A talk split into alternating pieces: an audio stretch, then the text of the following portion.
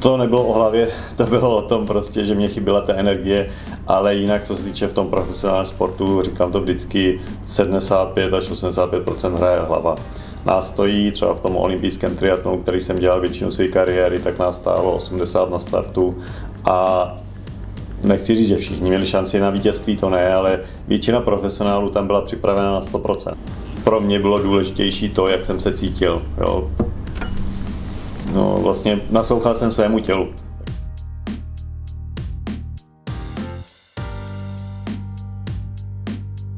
Ahoj, já se jmenuji Adam Vojnár, sleduješ Adam Vojnár podcast a dneska je tady mým hostem sportovec Filip Ospali. Filipe, já vás tady vítám. Dobrý den. Filip Ospali a jeho sportovní kariéra je hodně dlouhá a bohatá. Eh, triatlonu se věnuje od roku 1992. Startoval na třech olympijských hrách v Sydney, v Aténách, v Pekingu. Jeho největším úspěchům patří zisk titulu mistra Evropy v triatlonu rok 2001, duatlonu 2006 a středním triatlonu v roce 2015. Dále pak druhé místo na Ironman a druhé místo na mistrovství Evropy v olympijském triatlonu No a tady bychom mohli zůstat asi další půl hodinu a číst dále uh, Filipové úspěchy ze sportu. Filipe, jaké to bylo dostat se ze sportu potom uh, do normálního života normálního smrtelníka? tak v mém případě uh, to bylo plánované. Měl jsem to štěstí, že během té své sportovní kariéry se mě vyhýbali uh, vážnější zranění, když už samozřejmě něco přišlo, tak to bylo jenom na chvilku, prostě dokázal jsem se z toho dostat, takže stejně taky ten můj odchod byl dlouhodobě plánovaný a mm-hmm. šlo tam spíše o to, kde, uh, kde vlastně po té kariéře skončím, jakou práci si najdu a podle toho jsem já ten jako kdyby svůj konec tak nějak naplánoval. Filip Ospali teďka pracuje v realitách. A Filipe, měl jste už ambice uh, předtím, než jste skončil kariéru, že byste si říkal, možná do těch realit jo, možná ne. Uh, co vás tam vlastně přivedlo? Uh, ty ambice určitě takové nebyly. Jediná ambice, která byla, že po sportovní kariéře se vrátím k tomu, co jsem vystudoval. Vystudoval jsem vlastně v Brně ekonomii na Masarykově univerzitě, takže jsem věděl, že ne, že ten sport úplně opustím, ale nebude to to, z čeho mě bude vlastně to, to co budu dělat na 100%. Takže v dnešní době jsem zaměstnán tady pro uh, akciovou společnost Vienna Point v Brně. Vedle toho mám samozřejmě ještě několik dalších vlastně věcí, kterých se zabývám, které především jsou propojeny se sportem, uh-huh. ale vlastně normální moje práce je facility manager ve firmě Vienna Point. Uh-huh. Vy jste psal na svém webu ohledně jednoho závodu, který byl teda na Slovensku, potom hned v Norsku a je to teda v roku 2016. A vy jste tam psal, že hodně je to o té hlavě. Že vy jste tam totiž psal, že jste nedoplnil nějaké eh, buď to tekutiny, eh, při běhu a u toho kola to potom toho sportu se vždycky dostihne, ale říkal jste, že to je o té hlavě. Jak moc je to o té hlavě u toho vrcholového sportu? Uh, ano, tehdy, tehdy bohužel stal, se stalo to, že na začátku kola mi vypadl bidon, kde jsem měl geli vlastně, takže 90 km jsem mobil jenom na, na, vlastně na jontovém nápoji a potom, potom během té, toho běhu, kdy jsem se sice snažil občerstvovat víc, než jsem byl zvyklý, tak uh, zhruba do 15. km to fungovalo, pak mě došlo, takže z nějakého vyhlídky na boj o druhé místo jsem se propadl na čtvrté, takže mm. to prostě jako kdyby to nebylo o hlavě, to bylo o tom prostě, že mě chyběla ta energie, ale jinak, co se týče v tom profesionálním sportu, říkám to vždycky, 75 až 85% hraje hlava. Nás stojí třeba v tom olympijském triatlonu, který jsem dělal většinu své kariéry, tak nás stálo 80 na startu a nechci říct, že všichni měli šanci na vítězství, to ne, ale většina profesionálů tam byla připravena na 100%. Každý nějak mm-hmm. jinak, ale na 100% svých možností. A pak rozhodovalo jenom to, co se stane při tom závodě a to, jak si ten člověk nebo ten sportovec to, u, jestli si to veme pozitivum nebo negativum, rozhodovali maličkosti během toho dvouhodinového závodu. Eh, jak myslíte, že člověk pozná, jestli je na 100% svého nějakého potenciálu? Dá se to nějak poznat? Určitě. Jo? Záleží člověk, jak moc se člověk zná. Já ano. jsem většinu té své kariéry samozřejmě používal při tréninku, ať už měřiče tep, tepů nebo prostě jakékoliv vymoženosti, které trh vlastně má, má a v dnešní době jich má ještě daleko víc než tehdy, mm-hmm. ale vždycky pro mě bylo důležitější to, jak jsem se cítil. Jo. No, vlastně naslouchal jsem svému tělu. Jakmile jsem ráno vstal, cítil jsem, že to nebude dneska ono. A radši jsem si dal den volna, než abych to jako kdyby lámal, jak se říká, lámal přes koleno a pak spíš se jako kdyby přetrénoval nebo něco takového. Za těch 25 let, co jsem dělal triatlon, tak jsem nikdy nebyl přetrénovaný, nebo, mm-hmm. nebo jsem se nezranil díky prostě přílišnému tréninku. Mm-hmm. Jak eh, potřebujete, kolik času na regeneraci? Protože když se podívám na Eh, zrovna ten eh, článek, který jsem našel na vašem webu, tak vy jste tam po sedmi dnech, co jste ukončil závod na Slovensku, sedl do letadla, letěl do Norska a tam absolvoval vlastně další závod, kde jste měl eh, v ruce trofej, protože jste vyhrál 1,9 km plavání, 90 km kolo a potom půlmaraton, 21 km běhu. To vám to Slovensko nedalo tak zabrat a musel jste ještě jednou? Ta regenerace, když to vemu zpětně, tak samozřejmě čím je člověk starší, tím je náročnější nebo je, je potřebnější. Když se podívám zpětně, co jsem natrénoval, já nevím, když mi bylo 25-26 let, mm-hmm. vlastně třeba mezi závody během toho jednoho týdne, tak samozřejmě v 35 už bych to nezvládl, protože to tělo přetrénoval bych se. Tam mm-hmm. už ty tréninky byly daleko jiné, jiné třeba časově vyšly zhruba stejně, ale byly méně intenzivní, bylo jich méně, abych měl větší čas vlastně na tu regeneraci. Takže co se týče tý, té regenerace, eh, je důležitá. Říká se, že výkonnost roste v době odpočinku, takže mm-hmm. i v dnešní době, kdy pár klientů píší tréninky a konzultují to s nimi, tak jim říkám, že aby se zlepšili, tak musí odpočívat, nemůžou jenom trénovat. Mm-hmm. A práce práce není odpočinek. Když je člověk v práci sice nic nedělá, de facto fyzicky, pokud má nějakou sedavý zaměstnání, ale není to ten odpočinek, který z mého pohledu by měl sportovec mít. Takže ta regenerace je velmi individuální a když tady narážíte na to, že jsem závodil jeden víkend a druhý víkend znovu zhruba 4 hodinový zátěž, tak i na to se dá jako kdyby zvyknout a pokud člověk ví, co má mezi těmi závody udělat, tak, tak potom není. A má předtím formu, samozřejmě musí ano. mít na to natrénovaný, tak se dá ty závody absolvovat, nejen absolvovat, ale i vyhrát nebo uspět. Eh, jak moc člověk musí trénovat na to, aby takové dva závody zvládl po sobě? Nebo respektive měl jste mezi těmi závody, eh, i když jste odpočíval, tak ještě nějaké tréninky? No, samozřejmě. No, nejlepší trénink, nebo nejlepší jako kdyby odpočinek mezi tréninky nebo závody je aktivní odpočinek. Mm-hmm. Takže lehký vyplavání samozřejmě, nechci obden, bylo vyplavání, na kolo jsem šel dvakrát bě, bě, mezi tím, těmi dvěmi závody, běhat už jenom jednou, protože samozřejmě běh je jako kdyby energeticky nejnáročnější a mm-hmm. i když se člověk volně běží, tak samozřejmě není to tak, jako kdyby, když se jde vyplavat nebo jede na kole třeba z kopce nebo tak nějak. Takže ten trénink, ten pohyb, aktivní pohyb mezi těmi, mezi těmi závody je nutný, ale samozřejmě musí být v takové míře, aby to prostě tomu tělu uh, nebyla to pro to tělo zátěž. A samozřejmě pak je důležitý spánek, to říkám, že je mm-hmm. nejlevnější a nejlepší regenerace a pak samozřejmě kvalitní jídlo. Jak moc je důležité to jídlo versus třeba dobrý spánek a ten klidový režim?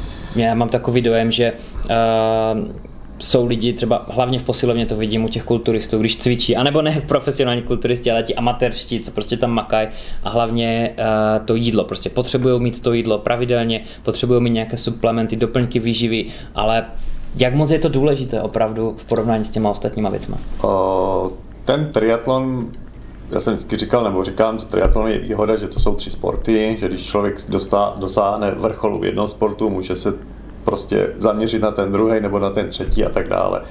A, ale když to zobecní vlastně, tak je to obecný pro všechny ty sporty. Vlastně nějaké dosažení nějakého výkonu je složený jako kdyby z pucle, z mozaiky pucle a to v ten den D, hodinu H musí do sebe přesně zapadnout. Mm-hmm. A těch puclíků je tam prostě strašně moc. Od tréninku přes vybavení, výživu, regeneraci a hlavu. Ano, nějaký puclík je větší, nějaký menší ale musí do sebe zapadnout. Z vlastní zkušenosti vím, že když jsem byl mladší, nebo tělo bylo mladší, tak nějaký puclík mohl chybět a dokázal jsem prostě to dotáhnout do vítězného cíle. Čím jsem byl starší, tak opravdu všechny ty puclíky musely zapadnout do sebe, abych mohl jako kdyby zvítězit. Takže ta výživa uh, hraje tam podstatnou roli, samozřejmě pokud člověk jako kdyby to, ten organismus zatíží během, během toho tréninku nějak a hmm. potom jde tamhle do restaurace, dá si svíčkou, tak samozřejmě to je jako kdyby netrénoval. Prostě mm-hmm. ty negativa ty špatné stravy se prostě přelijou do toho pozitiva toho tréninku a je člověk na nule. Takže i když člověk vlastně dobře zatrénuje, neznamená to, že si odpočíne a ta jeho výkonnost poroste. Mm-hmm. Musí k tomu opravdu v dnešní době ty suplementy, doplňky výživy jsou nutné vlastně, aby to tělo dostalo hned potom, potom vlastně výkonu během toho tréninku správné suplementy, aby co nejrychleji zregenerovalo a vlastně mohlo v klidu prostě jako kdyby ta výkonnost stoupat. Takže jedna svíčková po těžkém tréninku, to je jako kdyby opravdu člověk netrénoval. dá se to takhle jako až dá, tak brát? Ano, dá se to tak zjednodušit. Špatným jídlem člověk vlastně vy, vyrezetuje ten trénink předtím. A no. alkohol o tom ani nemluvíte radši, ne? To je ještě horší, nebo myslíte, že ne? Třeba jedno, jedno dvě pivka u té svíčkové třeba ještě. Tak samozřejmě zase je to lepší na to, na, na to, na to trávení, prostě to nějak, nějak eliminovat a radši si dát jedno pivo po svíčkovi, aby, aby se prostě ten, ten, ten organismus vlastně jako kdyby zase spravil. Samozřejmě tvrdý alkohol asi do sportu vůbec nepatří, ale mm-hmm.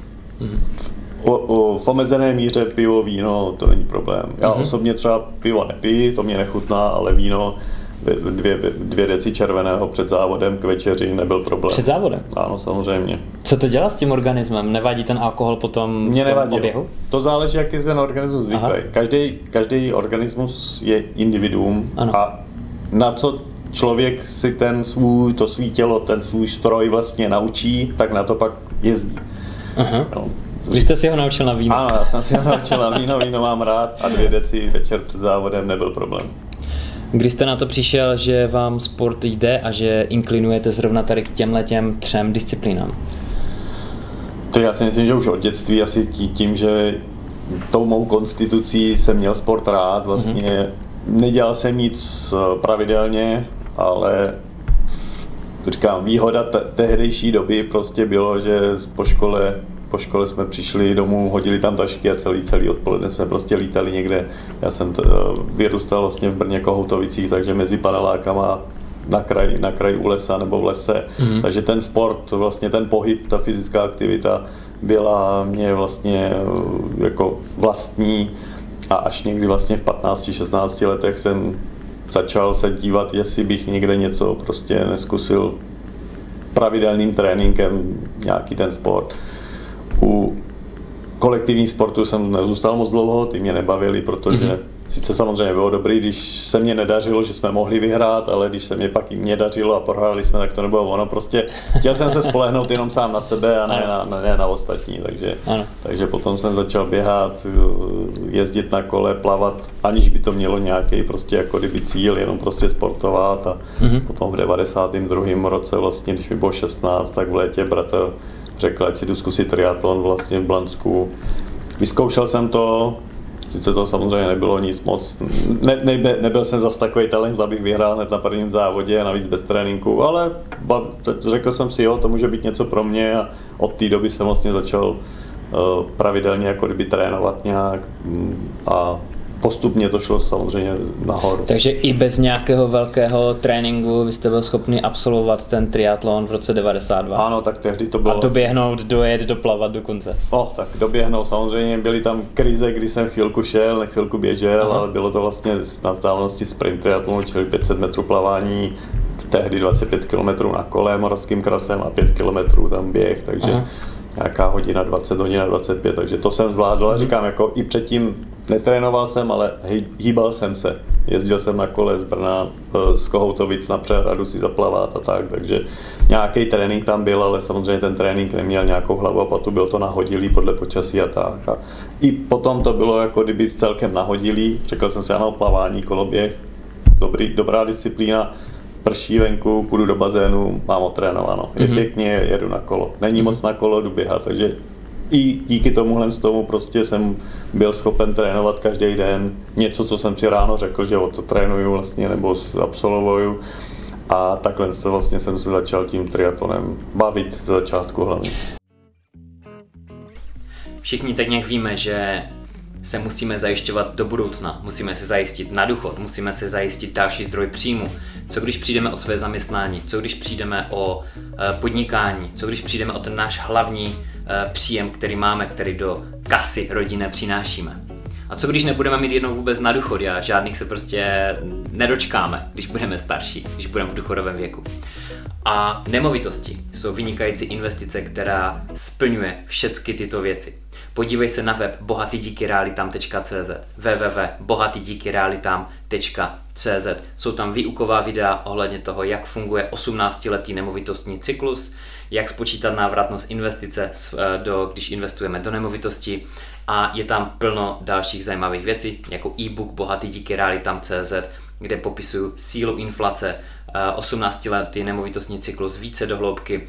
A je tam taky uh, trénink pro investory výdělečná nemovitost. Podívej se na web bohatydíkyrealitam.cz při nejmenším tam vlož aspoň svůj e-mail a budeš ode mě, přímo ode mě, dostávat tipy a zkušenosti ohledně investování do nemovitostí bohatý díky realitam.cz.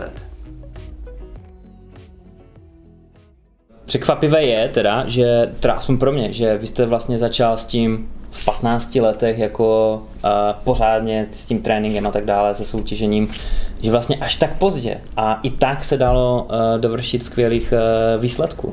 Je to ještě dneska možné, anebo to bylo kdysi takový fenomén doby a dneska se prostě ty uh, nároky na ty sportovce jsou daleko vyšší? Bohužel jsou ty nároky daleko větší, nejen na ty sportovce, spíš bych řekl na ty děti.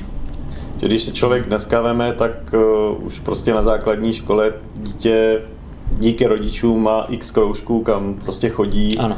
A říkám, já jsem do těch 15-16 let maximálně do pionýra chodil, kam jsme museli všichni chodit, jinak jsem nechodil nikam. Jo? Přes léto jsem jezdil tamhle na, na tábor vlastně, mm-hmm. ale neměl jsem žádný jiný ani hudební, ani sportovní kroužek, ani, ani nic. Težko. Dneska každý, eh, vlastně většina těch dětí má každý den aspoň jeden kroužek a mm-hmm už je to prostě taková nějaká ta příprava do budoucna. Já mám s manželkou máme vlastně děti a vidíme to, rádi sportují, ale prostě nenutíme do ničeho, takže mají jako kdyby toho tréninku zase málo a potom, když přijdou jako kdyby na závody, tak samozřejmě když se zadaří, vyhrajou, ale většinou jsou tam lepší děti, který, které už trénují třeba ten každý den. Uh-huh. Jo, takže už A kolik mají děti roku? 11 let, takže i v těch 10, 11, 12 letech prostě už jsou tam samozřejmě ty rozdíly podle toho, jestli to dítě chodí třeba jenom na plavání a každý den má plavecký trénink, anebo chodí tam jednou týdně zaplavat, jednou týdně jde na kolo, jednou týdně hraje tamhle florbal, je to spíš všestranný, takže uh-huh já osobně razím tady tu teorii, že do těch 12 let by mělo dítě si vyzkoušet x, x sportu a vlastně věnovat, mít všeobecnou přípravu, než třeba od 6 let, aby jenom plavalo, jenom plavalo, jenom plavalo. Mm-hmm. A jak se díváte třeba na našeho hokejového hrdinu Jaromíra Jagra, že vlastně 50 na krku a vlastně pořád hraje na té, dalo by se říct, nejvyšší snad úrovni, jako už je hůř na tom, než byl kdysi, kde vidět, že ten pohyb není takový, ale prostě pořád s těma ale pořád s těma chlapama dokáže udržet krok i s těma 20 letýma a myslíte si, že to je nějaký prostě fenomén, že je to něco, nějaká anomálie, nebo to dokáže eh, každý? tak klobouk dolů před Jaromírem. Eh, tady má výhodu, že hraje ten kolektivní sport, že nemusí prostě vydávat ten výkon po každý, když jde na let, nebo prostě může si odpočinout. Já samozřejmě tím, že jsem byl během toho závodu sám odkázán na sebe, tak po, po, po běha, nebo po plavání tam nikdo nenaskočil, mm-hmm. aby odjel na, za mě na to kolo, nebo když mm-hmm. nebudu moc, takže to ne. Samozřejmě eh, nějak se k tomu dopracoval, jednak vlastně tou kariérou, a hlavně tím, nebo hlavně tím, samozřejmě teď už netrénuje tolik asi jako dřív, dbá na tu regeneraci, ale to je vidět i na tom třeba tom triatlonu. Já když jsem začínal s triatlonem, tak se končilo ve 30 letech. Já jsem ho dělal až do 40. Teď Petr Vabroušek tady sice už od triatlonu inklinuje spíš těm dlou, delším vlastně ultramanu a tak. A taky mu za chvíli bude 50. Mm-hmm. Takže prostě eh, díky té dnešní době, kdy přes internet, přes všechno se zlepšují znalosti o výživě, rehabilitaci, samostatném tréninku, tak se prodlužuje vlastně ten věk těch sportovců, mm-hmm. řekl bych globálně, ve všech těch sportech. A pokud člověk opravdu se zbytečně nějak nepřetěžuje a, mm. a věnuje se tomu svému organismu, tomu svému stroji, který mu vlastně vydělává ty peníze, tak od, od něho pak může očekávat dobrý ty výsledky i v, i ve starším věku. Uh-huh. Vy jste zmínil ehm, peníze, vydělávání peněz. Eh, dá se tím živit? Dá se žít z triatlonu? tu chvíli, když to děláte a jste na vrcholu, tak ano. Samozřejmě, Aha. jakmile skončíte, nejsme hokejisti, fotbalisti, golfisti, aby jsme prostě skončili a a mohli... Člověk měl naspořeno do konce ano, života, tak ano, to prostě to, to ne, to ne, takových z těch sportovců v triatlonu, když to vemu globálně, tak takových sportovců je tak maximálně 10 na, na, jako nejby na světě, kteří můžou pověsit kdykoliv teď eh, vlastně to vybavení na hřebíček a dožít z toho, co si naspořili. Mm-hmm. No, ale když se člověk dostane na nějakou úroveň vlastně, tak nechci říct, nevyhazuje peníze. Spíš si najde ty sponzory, uh, a nemusí vydávat eh, vlastně finance za výbavu, tak, tak může vlastně nějakou dobu fungovat na celkem, celkem dobré úrovni. A když samozřejmě není nějaký rozhazovačný, tak si ji naspořit. Měl jste někdy pocit, třeba když jste eh, jel na tom kole nebo běžel nějaký 15 km a už jste měl za sebou ty dvě disciplíny, že prostě se na to vykašlete a že prostě ukončíte za, ten závod a vidíte bílý ručník a co vás udrželo tam u toho uh, do, do, doběhnout do konce nebo dojet ten závod? Jako to, co říkáte, se stalo i několikrát prostě ten závod se nevyvíjel podle těch mých vlastně jako kdyby představ. Ke konci kariéry těch závodů bylo méně než na začátku, tak tam už samozřejmě hrála i, to, i, i roli vlastně ta finanční stránka. Dokud jsem byl mm-hmm. v mhm. olympijském výběru a dělal jsem olympijský sport, tak jsem byl vlastně zaměstnancem ministerstva školství. Mm-hmm. Dostával jsem měsíční příjem, to stejné od oddílu tady brněnského. Uh, vlastně, takže když jsem závod dokončil nebo nedokončil, viděl nebo neviděl, pořád jsem měl vlastně nějaký standardní měsíční příjem. Od roku 2010, kdy jsem se soustředil na ty střední triatlony, zkusil jsem si ty dlouhé nebo ve Spojených státech krátké, bezhákové, tak vlastně ta podpora Jednak samozřejmě z ministerstva školství už skončila, protože jsem nebyl v reprezentaci olympijského sportu. Od oddílu už to bylo taky menší, takže tam už opravdu jsem žil z toho, co jsem si viděl na těch závodech nebo od sponzorů. Tak potom už samozřejmě hrála skutečnost, realita má cenu dneska doběhnout na 15. místě, za který nedostanu nic, nebo radši ten závod zdát a třeba za 14 dní jsem měl v plánu další závod a radši ušetřit energii, mm-hmm.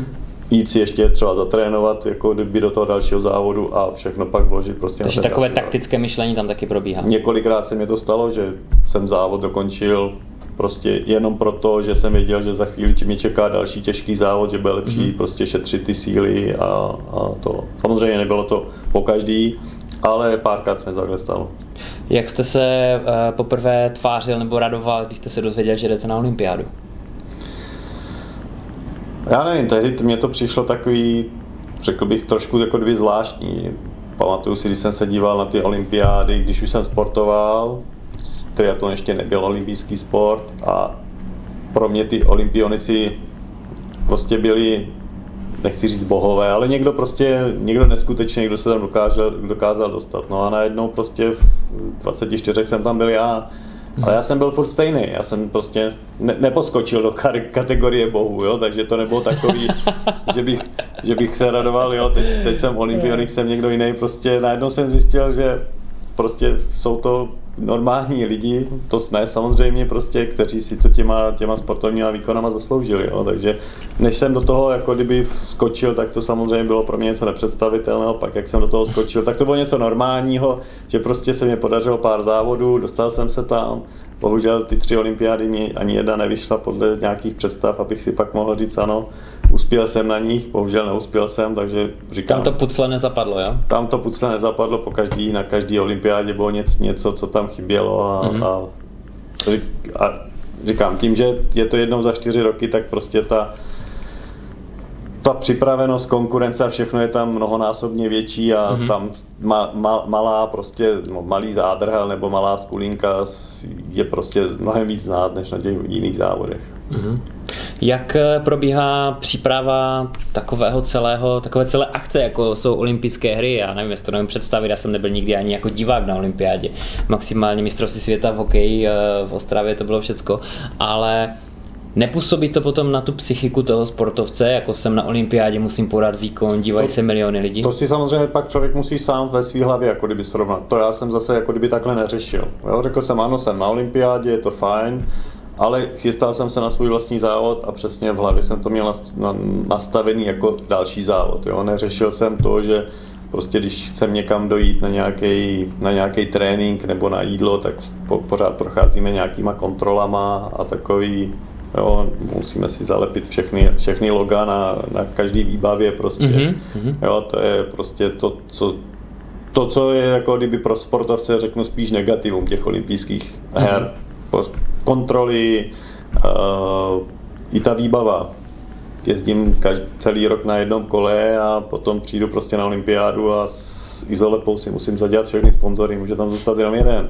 Jo, a nejsou to mý sponzory, je to prostě vybavení, tak na představci je jako výrobce, tam mm-hmm. na, mhm. na tom, na narávku je výrobce a prostě Všecko přelepit. Všechno se musí přelepit. No, takže... Všecko je předem domluvené, ta olympiáda je tak velká věc, ano, že se ty komerce týká, ano, ano, že všechno musí do ústraní. Přesně, i samozřejmě jako každý olympionik podepíše prostě smlouvu s Českým olympijským výborem tady, kde i jsou prostě, nechci říct, jsou tam restrikce, kdy prostě před a po olympiádou ten sportovec může propagovat jenom sponzory vlastně Českého olympijského výboru nesmí.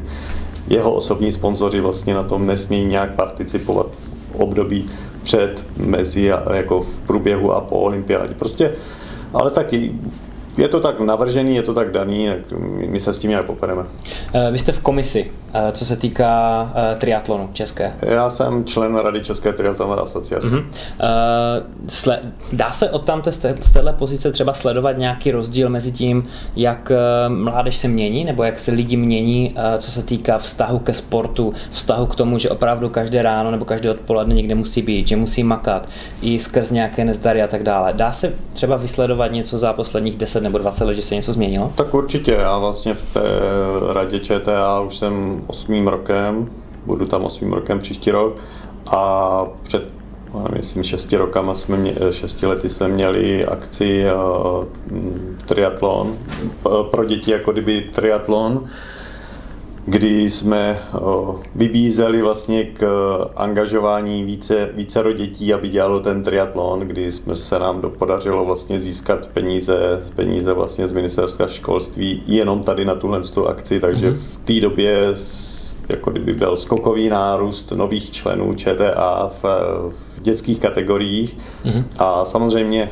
řeknu více jak 50% už to dnes nedělá, ale mm-hmm. Necelých těch 50 zůstalo a je vidět, že v těch oddílech prostě ten, ten nábor byl k něčemu a zůstávají u toho ty děti, u toho triatlonu a už to není tak jako dřív, kdy bylo plavecký oddíl a z plavání se vytahovali děti, mm-hmm. které už to nebaví to plavání, jenom pla- a chtějí dělat triatlon. To bylo dřív, samozřejmě plavecké oddíly nám jako se bránili tady tomu přetahování těch nových členů. Prostě od té doby už přichází děti, kteří chtějí dělat ten triatlon už hned na začátku prostě své sportovní kariéry. Takže to je na jednu stranu dobře, říkám, na druhou stranu samozřejmě to můj osobní názor. Já zastávám stále, že do těch 10-12 let by měli děti vyzkoušet všechny možné sporty mm-hmm. a mhm. ne se soustředit jenom na to, i když triatlon má výhodu, že je to plavání, kolo a běh. Mm-hmm. Není to jednosměrně zaměřený sport, mm-hmm. jako, jako, jako jiné Uh-huh. Uh, jak vidíte svoji uh, budoucnost, co se toho sportu týká? Vy říkáte, že už jste teda uh, úplně ukončil nějaké soutěžení na té nejvyšší úrovni. Uh, sem tam si zaběháte, určitě zaplavete, zajezdíte na kole. Vytáhnete kolo a jedete 90 km, nebo už to vypadá úplně když, jinak? Když mám čas, tak ano. Uh, ano, já jsem vždycky říkal, že se sportem skončím, až uh, až nebudu mít eh, vlastně šanci na těch závodech vyhrávat. To byla má ta motivace a vlastně proč jsem podstupoval ty dřiny a to trénování v těch posledních vlastně eh, letech, to, že pokaždý, když si stopnu na start, tak vím, že mám šanci vyhrát. A naštěstí mm-hmm. se to tak dařilo, že každý ten eh, rok vlastně od té doby, co jsem dělal ty střední triatlony, čili od toho roku 2009-2010 jsem až do roku 2017 minimálně jeden mezinárodní závod vyhrál. A přesně bylo to skloubené, jak jsem říkal na začátku, s tou prací. V roce 2017 jsem začal vlastně pracovat ve firmě Vienna Point, takže tehdy to bylo takový, že už jsem si v tom roce 2017 našel jenom dva závody, na kterých jsem se vlastně s tou kariérou de facto rozloučil. Který z těch, která z těch disciplín vás nejméně baví, nebo bavila?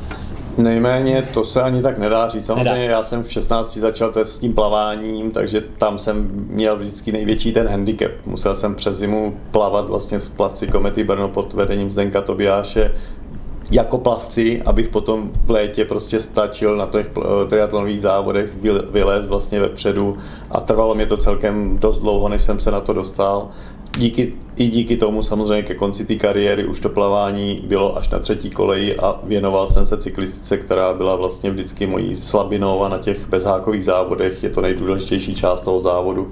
Takže to vytažení toho kola těch 90 km potom ke konci kariéry bylo jako kdyby to nejdůležitější, co jsem musel dělat. Takže vlastně nedá se říct, která by mě nebavila ta disciplína. Jsem vždycky říkal, že jsem měl nejradši všechny tři. Samozřejmě mm-hmm. k běhu jsem měl vždycky nejblíž a hlavně z toho důvodu, že to byla třetí disciplína, čili prostě proběhnutí tím cílem bylo vždycky jako takový emocionálně nej, mm-hmm. nejlepší a po běhu už nic se následovalo, mohl jsem se tam vydat ze všech sil. Takže to mě takhle bavilo a říkám, v roce 2017 jsem skončil s profesionální kariérou. V současné době se objevím maximálně někde ve štafetě, když mě mm-hmm. někdo požádá, většinou oddíl, s kterým spolupracuji. Jako, že si sem tam zaběhnete nějakou olympiádu nebo něco podobného. Ne, to asi ne, už ne. To říkám, jednak vím, že už na to nestačím. Mhm.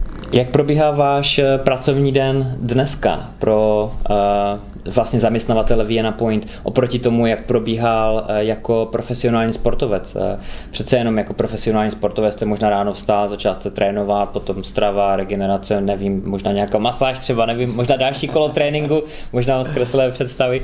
A jak to probíhá dneska, vlastně klasicky normální život? Tak samozřejmě i jako když jsem byl profesionál, tak jsem věděl, co za ten den bych měl absolvovat, abych se samozřejmě zlepšil, abych potom na tom závodě uspěl. Čili jsem věděl, že pokud nepůjdu trénovat, tak vlastně poškodím jenom sám sebe. Mm-hmm. No, takže samozřejmě, o, co se týče tréninku, tak jsem měl během toho týdne vlastně dané dny, kdy jsem chodil plavat ráno na bazén za Lužánky nebo na družstevní, kde, eh, kde sídlí vlastně brněnský oddíl, jehož členem jsem dodnes. Na kolo to jsem jezdil z 90% sám, takže tam jsem byl vlastně pánem svého času já na mhm. dráhu.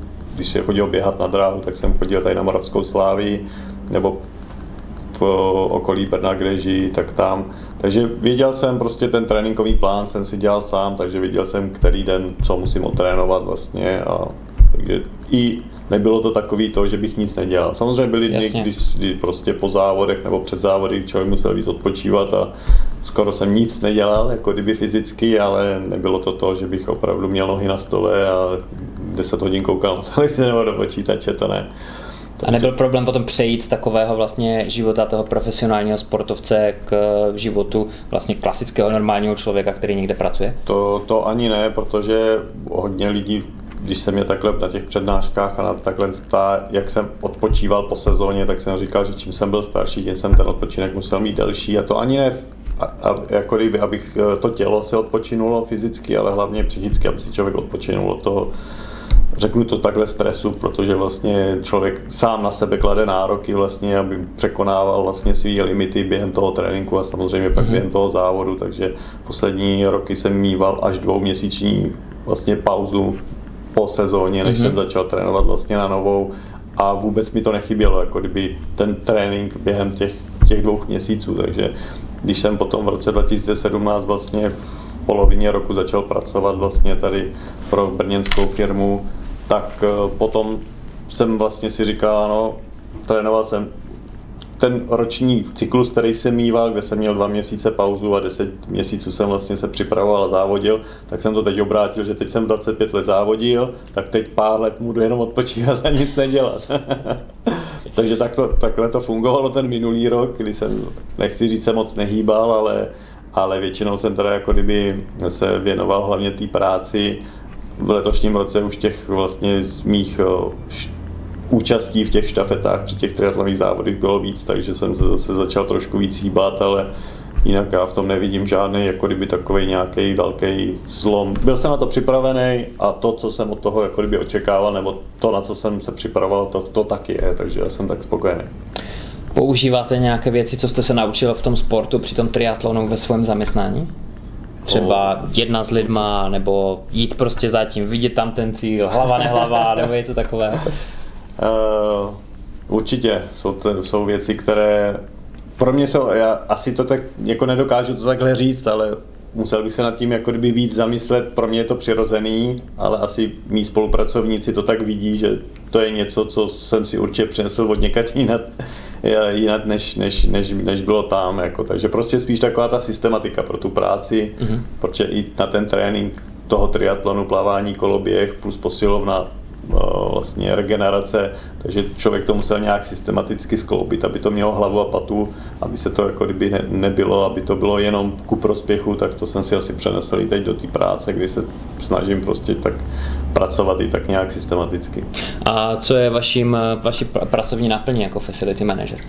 Společná, společnost Vienna Point vlastně vlastní několik eh, vlastně realit tady na, hlavně na jihu Brna, jak administrativní budovy, tak výrobní haly, takže mojí náplní je vlastně starat se o ty, o ty, o, o ty reality, ne tak, že bych měnil žárovky nebo něco takového, spíš o ty nájemce vlastně pronajímáme to. Jestli takže... něco nechybí a ano, někde je třeba něco opravit, naplánovat do budoucna, a, ano, nějaké opravy. Tak, jo, tak je, je to taková práce spíš s lidmi. Aha. E, je to práce s lidmi. E, vidíte těžší jako práci s lidmi, anebo je těžší připravit se na olympiádu? Samozřejmě, protože na tu olympiádu jsem se připravoval jenom já a tak, jak jsem to naplánoval a jak jsem to chtěl, tak to bylo. Než s těmi lidmi občas je těžký vít, ale každý, každý je jiný. ano, ano, ano. Každý nájemce má prostě jiný, jiné prostě představy, požadavky, touhy. Něco mm-hmm. se dá splnit, něco se taky dá splnit, ale ne hned, když si ten nájemce jako kdyby smyslí, takže je, je to, teď je to samozřejmě těžší. Mm-hmm. Investujete taky do nemovitosti? Ano. Investujete, výborně. takže investo... A kdy jste se začal věnovat investování do nemovitosti? Pak když jsem na to měl. to znamená během eh, svojí eh, ano, sportovní kariéry? Ano, ano, samozřejmě.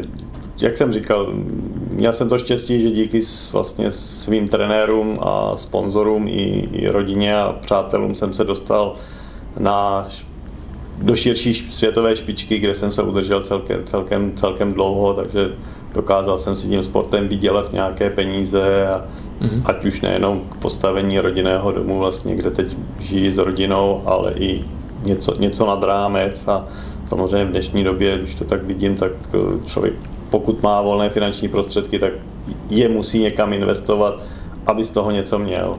Mm-hmm. Jinak moje inflace se bere, se žere a nemá přesně z toho tak, nic. Ano, ano, přesně. Tak. Vidíte infla, eh, inflaci, vidíte investování do nemovitostí jako mm, něco na důchod, nebo spíše třeba další zdroje příjmu, nebo je to něco, kde budujete třeba pro děti? Přesně tak, až to třetí. Tak teď to vidím tak, jako kdyby, aby ty děti, až, až, jim, až se budou chtít osamostatnit, tak aby měli připravený od nás, jako od rodičů, nějaký, nějaký ten výchozí bod a stejně tak, jak to udělali rodiče tehdy pro mě, tak prostě být jim mm-hmm. nápomocen, než, než, než, než jim dát jenom nějaký, nějaký, nějaký peníze a starejte se o sebe sami. Takže spíše takhle vychováváme. Spíše k tomu vést a, a ukazovat jim, jak to celé funguje a, a třeba časem je zapojit do toho? Určitě, určitě. Už, už, už teď jsou do toho zapojení, když je jim 11 let, tak aby věděli, že prostě to není jen tak to je pěkné, to se mi líbí. Dost, dostanou peníze. To taky plánuju. Ještě si počkám. A že to můžou za cokoliv jako kdyby utratit. Aby věděli, že prostě ten, ty peníze se musí prvně vydělat, než se, pak, než se pak můžou utratit. A jakým způsobem eh, je dokážete zapojit v 11 letech do um, investování? Přece jenom investování pro dítě musí být těžce nudná záležitost. Tak, my to jako tak samozřejmě Jednak jsme jim koupili pěknou knížku, která teď bohužel už nevím, jak se jmenuje, ale už jsme ji četli asi dvakrát, kdy je pěkně jako kdyby popsaný pohádkově, jak se prostě, co, co, znamená, co znamenají jednotlivé věci vlastně ve finančním světě od investic přes akcie, banky a tak, jak to funguje. Nespomenete si na jméno aspoň autora nebo něco takového? To je věc, která by mě třeba osobně taky, taky zajímalo, bych si to, bych si to nastudoval. Já vám to zjistím, teď si opravdu, je to nějaká paní, která to napsala. Češka? A ano, ano, ano, je to, je to, je to česká knížka. Aha. Takže říkám, není to takový to, že bychom prostě řekli dětem, tady máte 10 korun na korunu, si musíte někam odložit, ale vědí, že když si do té kasičky něco dají vlastně a potom si chtějí něco koupit, tak jim řeknete, chceš teď tady tuhle tu hračku, která tě tam třeba za půl roku přestane bavit, anebo si to odložíš na něco prostě co, co sice na, to, na co teď nemáš, ale můžeš na to mít v budoucnu a asi tě to bude bavit si s tím hrát líp, než prostě teď. Takže samozřejmě je to o tom invest, jako kdyby šetření si na něco hezčího, lepšího, dlouhodobějšího, než ty peníze prostě utratit hned jenom když vidím nějakou hračku prostě v, prostě v obchodě. Mm-hmm. Jo, není to to, aby si teď spořili tamhle na dům nebo na něco takového, ale aby věděli, že si nemusí utratit hned, co, hned teď cokoliv dostanou, ale že, že později prostě. A ještě se ještě můžou mít třeba daleko víc, protože když to odloží, tak ano. Eh, to je jak investování. Neutratím dneska, v budoucnu může mít ano, více. Ano, přesně tak. A vidí to i u nás, jako kdyby prostě taky dostaneme nějak, nebo máme nějaký peníze. Ne, ne, ne vždy si koupíme všechno to, co chceme, prostě přemýšlíme nad tím, co, si, co, co si koupíme a, a, a tak dále. Filipe, kde se vidíte třeba za pět roků. Já vím, že to je taková otázka, možná na jednu stranu těžká, na druhou stranu jste se možná tím vůbec nezamýšlel, ale je něco ještě, co si říkáte, že vám, že ještě můžete docílit, splnit si nějaký takový to, sen, nasazení ne, do něčeho? To, to, to, byly, to byly ty sportovní sny a takový nějaké, nějaký takový ty touhy, kterých jako něco, co jsem dělal a někam jsem se dostával, takže vlastně to bylo v té sportovní kariéře. Teď v osobním životě já jsem teď spokojený. Mám manželku, dvě děti, bydlíme vlastně v rodinném domě, takže teď jsem momentálně takhle spokojený. Samozřejmě něco možná tady je, co bych chtěl docílit, to ale tady neřeknu. je to tajné. ano, takže říkám, teď, teď momentálně jako není nic tak nutně, co bych viděl, Aha. jako kdyby bod, ke kterému se upínám. Uh-huh. Dobře, tak jo, Filipe, děkuji moc krát za tento rozhovor. Eh, děkujeme za sledování až úplně do samotného závěru. Tohle byl eh, sportovec, triatlonista Filip Ospali. Děkujeme a pokud znáte někoho nebo znáš někoho, koho by tenhle rozhovor mohl inspirovat, dej určitě sdílet, dej like na YouTube, dej nějaký komentář třeba na Spotify nebo na iTunes. Budeme moc rádi. Děkujeme, loučíme se, ahoj. Děkuji za pozvání.